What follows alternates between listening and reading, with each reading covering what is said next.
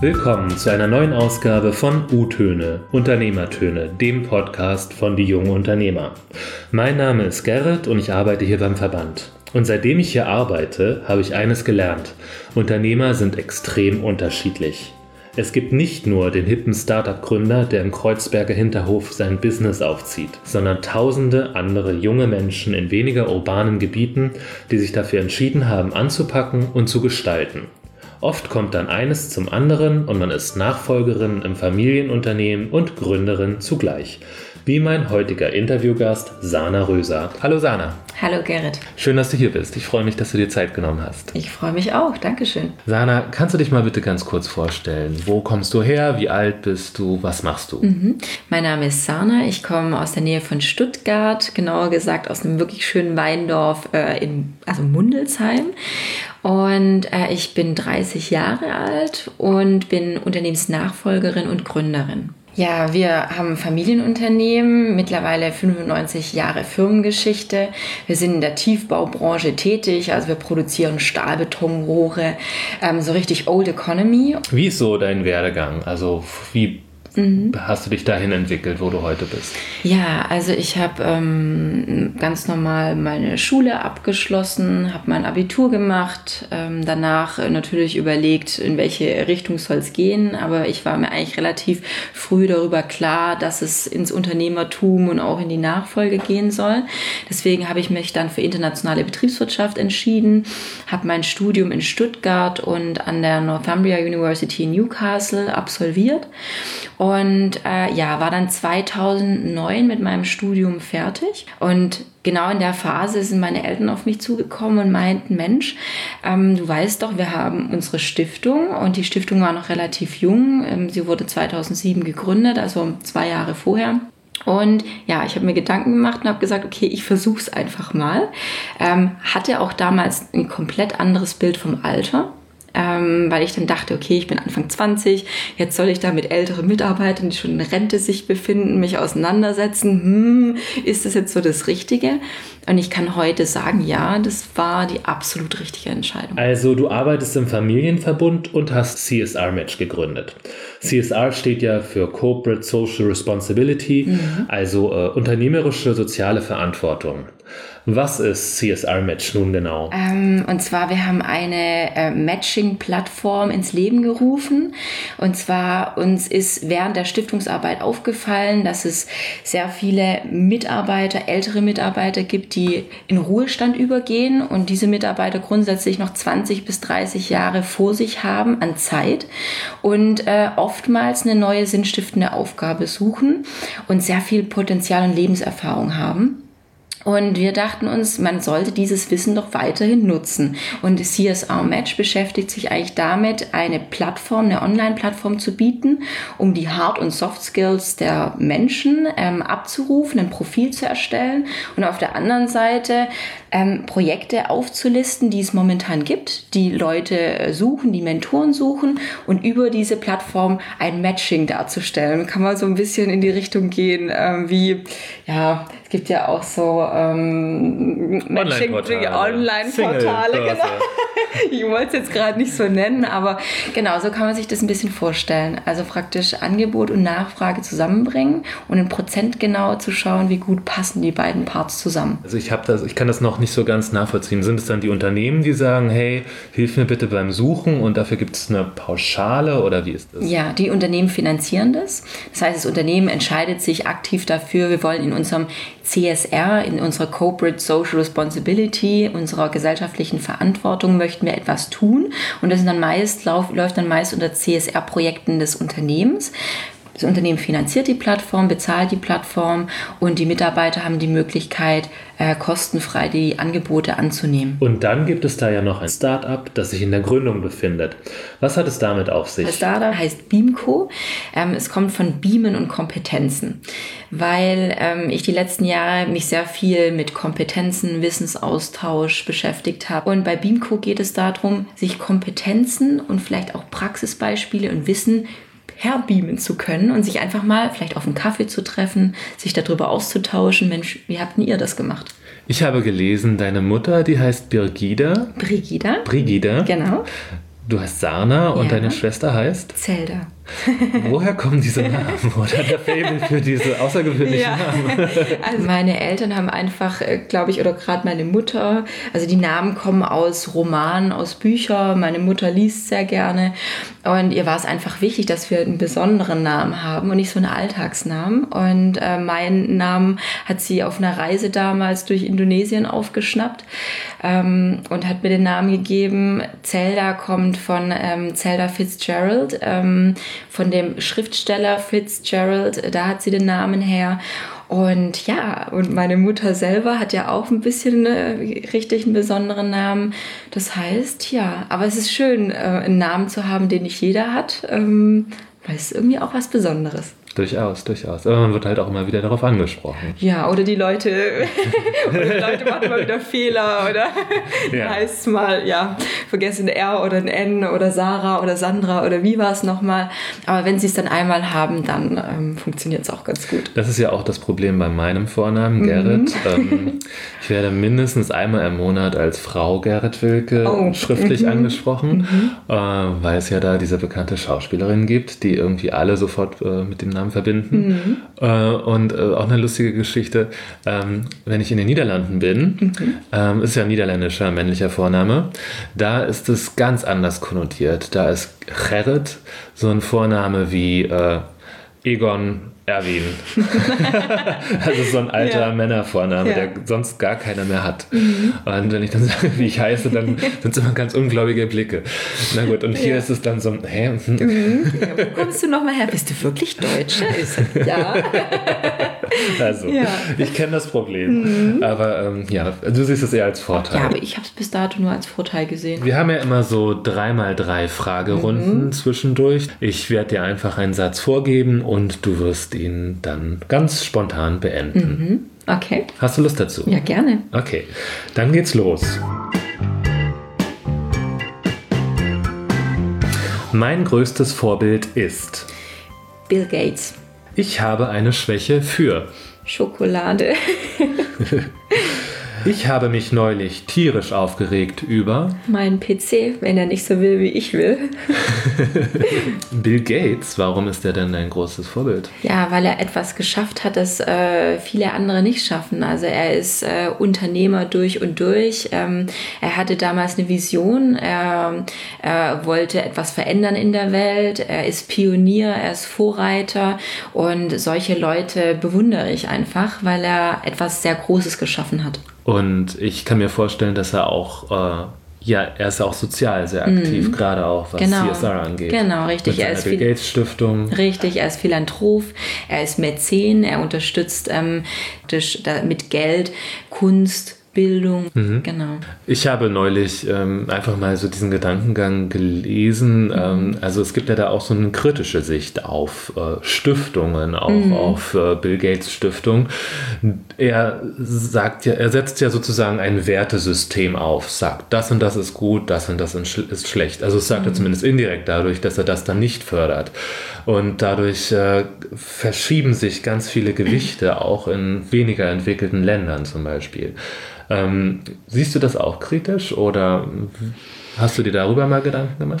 Also ich sehe es grundsätzlich als positiv, wenn ein Mensch sich entscheidet, sein Geld, das er hart erarbeitet hat, in soziale Zwecke, in soziale Dinge zu investieren. Und es gibt ja auch nicht nur Bill Gates, es gibt ja viele andere Unternehmer und Menschen, die Geld haben, die sagen, ich möchte das Geld in soziale Dinge investieren. Das heißt, natürlich fokussiert Bill Gates bestimmte Projekte, wo er sein Geld investiert. Aber es gibt dann auch andere, die dann vielleicht die Lücke füllen und sagen, ich möchte mein Schwerpunkt bei Bildung setzen, bei Umwelt etc.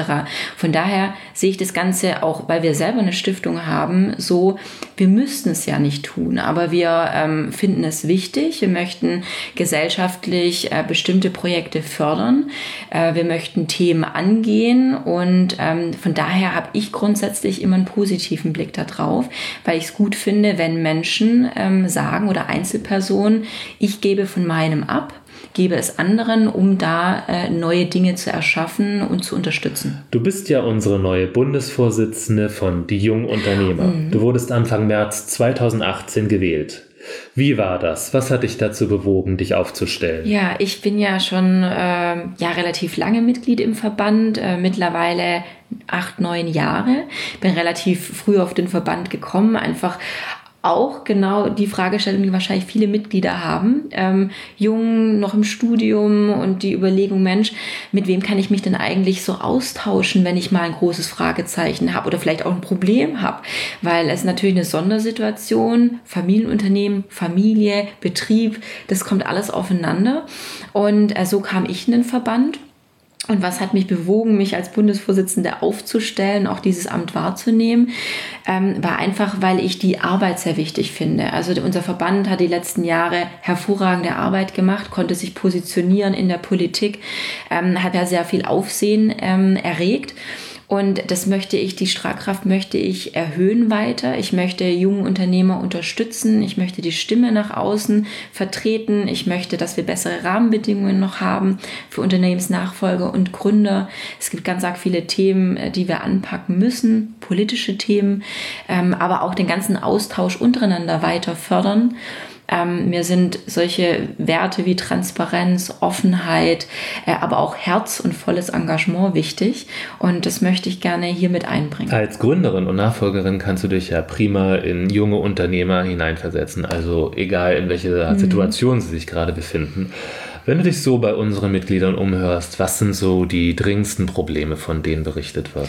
Ja, also aus dem Unternehmensalltag heraus gibt es natürlich einige Probleme, denen wir gegenüberstehen.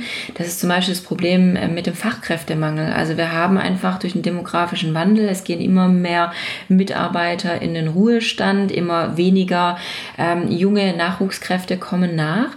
Das heißt, das ganze Thema Fachkräftesicherung, Rente mit 63 etc., das sind alles solche Dinge, die unsere Mitglieder umtreiben, zu schauen, wie kann ich da neue Lösungswege vielleicht auch entwickeln, was gibt es für Möglichkeiten, aber natürlich auch zum Beispiel das Thema Digitalisierung. Wenn ich ein Unternehmen habe, das vielleicht nicht in der Großstadt sitzt, sondern irgendwo auf dem Land und da wirklich Probleme erkennbar werden, wenn ich vielleicht eine Skype-Konferenz, also ganz einfach eine Skype-Konferenz aufbauen möchte und es braucht ewig lang, bis ich da überhaupt mal eine Verbindung kriege oder ich brauche lange, um große E-Mails rauszuschicken. Das sind einfach Dinge, die müssen verbessert werden. Das nehme ich auch von den Mitgliedern wahr. Wie ist das in Mundelsheim? In Mundelsheim. Ja, Mundelsheim ist ein kleiner Weinort mit 3000 Einwohnern. Wir sind mit das größte Unternehmen vor Ort. Bei uns so regional funktioniert das eigentlich ganz gut. Also wir haben eine gute Internetverbindung. Aber es gibt einfach auch aus der Mitgliedschaft Unternehmen, die noch weiter, vielleicht auf der Alp sitzen oder irgendwo weit abgeschlagen von Großstädten. Und da habe ich einfach, ich höre das einfach auch und dass da einfach was verändert werden muss. Kommen wir doch zu einer neuen 3x3 Fragerunde. Hast du Lust? Ja, gerne. Ich würde niemals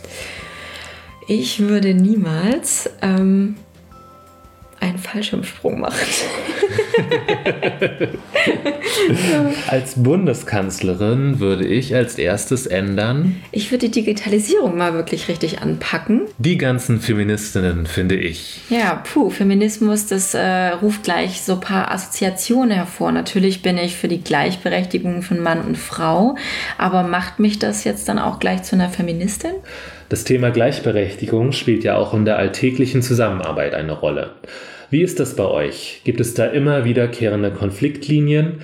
Gehst du Dinge anders an als deine Eltern? Wie ist das? Ich sag mal so, natürlich grundsätzlich hat mein Vater auch seine Vorstellungen, hat die letzten Jahre das Unternehmen erfolgreich geführt, aber was ich sehr schätze und was bei uns vielleicht wirklich eine tolle Situation ist, dass wir uns wirklich immer als Familie zusammensetzen und auch diskutieren können. Das heißt, ich kann auch kritisch sein und ich kann auch kritische Punkte äußern, ohne dass sich jetzt irgendjemand verletzt fühlt. Meine Eltern sind grundsätzlich direkt von Anfang an so eingestiegen, dass sie immer mit offenen Ohren auch praktisch mit uns gemeinsam da saßen und sich das angehört haben, was wir zu sagen haben, ich und auch meine Schwester, und gehen auch wirklich darauf ein. Also sie lassen uns die Freiräume auch und unsere Ideen mit einzubringen. Und natürlich haben wir auch gelernt, manchmal sehe ich Dinge vielleicht ein bisschen anders, vielleicht auch meine Schwester, die letzten Jahre immer so gemacht wurden. Aber oftmals zeigt auch die Erfahrung, dass die altbewährten Dinge auch ganz gut sind und funktionieren. Das heißt, man muss nicht immer das Rad neu erfinden. Wie kann man die Unterschiede zwischen den Generationen als Chance begreifen? Ist eine sehr große Chance. Also ich habe ja selber die Erfahrung gemacht. Das heißt, als ganz junger Mensch nach dem Studium bin ich ja damals in unsere Stiftung eingestiegen und da haben wir uns ja hauptsächlich mit älteren Mitarbeitern beschäftigt. Also oftmals 60, 65 plus, die sich schon im Ruhestand befunden haben damals. Und ich habe sehr, sehr viel mitgenommen und auch heute noch aus der Arbeit. Also man sollte es zulassen. Die Generationen sollten gegenseitig offen sein, auch die Älteren sich mal die Ideen der Jüngeren anhören und die Jüngeren auch das Gut-Alt-Bewährte. Und ich würde alle jungen Unternehmer, alle jungen Menschen dazu aufrufen, geht wirklich in Gespräche, auch mit älteren Generationen. Man kann für sich selber sehr viel lernen und sehr viel mitnehmen und kann auch einfach, für mich zum Beispiel war so ein Thema, ich habe gemerkt, was wirklich wichtig ist im Leben und auf was auch ältere Mitarbeiter zum Beispiel Wert legen, dass zum Beispiel Wertschätzung und Anerkennung ein sehr, sehr wichtiges Thema ist. Und das hat mir natürlich auch als junge Unternehmerin Einblick gegeben, wie ich mit meinen Mitarbeitern umgehen sollte. Wollen wir nochmal eine abschließende 3x3-Fragerunde machen? Sehr gerne. Wenn ich mir im Flugzeug einen Sitznachbarn wünschen könnte, dann wäre das? Elon Musk. Mein größtes geheimes Laster ist? Süßigkeiten im Generellen, würde ich sagen. Mein Lebensmotto ist? Gehe Wege, die noch niemand ging, damit du Spuren hinterlässt. Also du würdest gerne neben Elon Musk sitzen. Was würdest du ihn fragen? Warum Elon Musk? Ja, weil er einfach ein Visionär ist. Er ist jemand, der komplett neue Wege geht, der seine Träume verwirklicht. Und ich würde einfach gern wissen, was plant er als nächstes? Was sind seine nächsten Projekte? Wie sieht er die Welt? Ja, das wären so Fragestellungen, die ich an ihn hätte.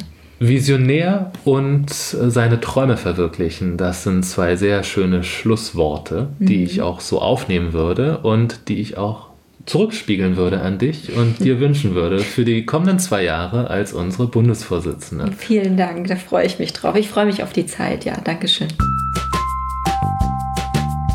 Das war ein weiterer Teil unseres Podcasts U-Töne, Unternehmertöne, und ich hoffe, dass es dir gefallen hat. Falls das so ist, gib uns bitte eine gute Bewertung und abonniere uns, damit du keine weitere Folge mehr verpasst. In die Shownotes habe ich alle Informationen getan zu Sarna, zu Sarnas Familienunternehmen, zu ihrem Start-up, zu unserem Verband, aber auch meine E-Mail-Adresse, falls du Feedback loswerden möchtest. Bis zum nächsten Mal hier bei U-Töne, dem Podcast von Die jungen Unternehmer.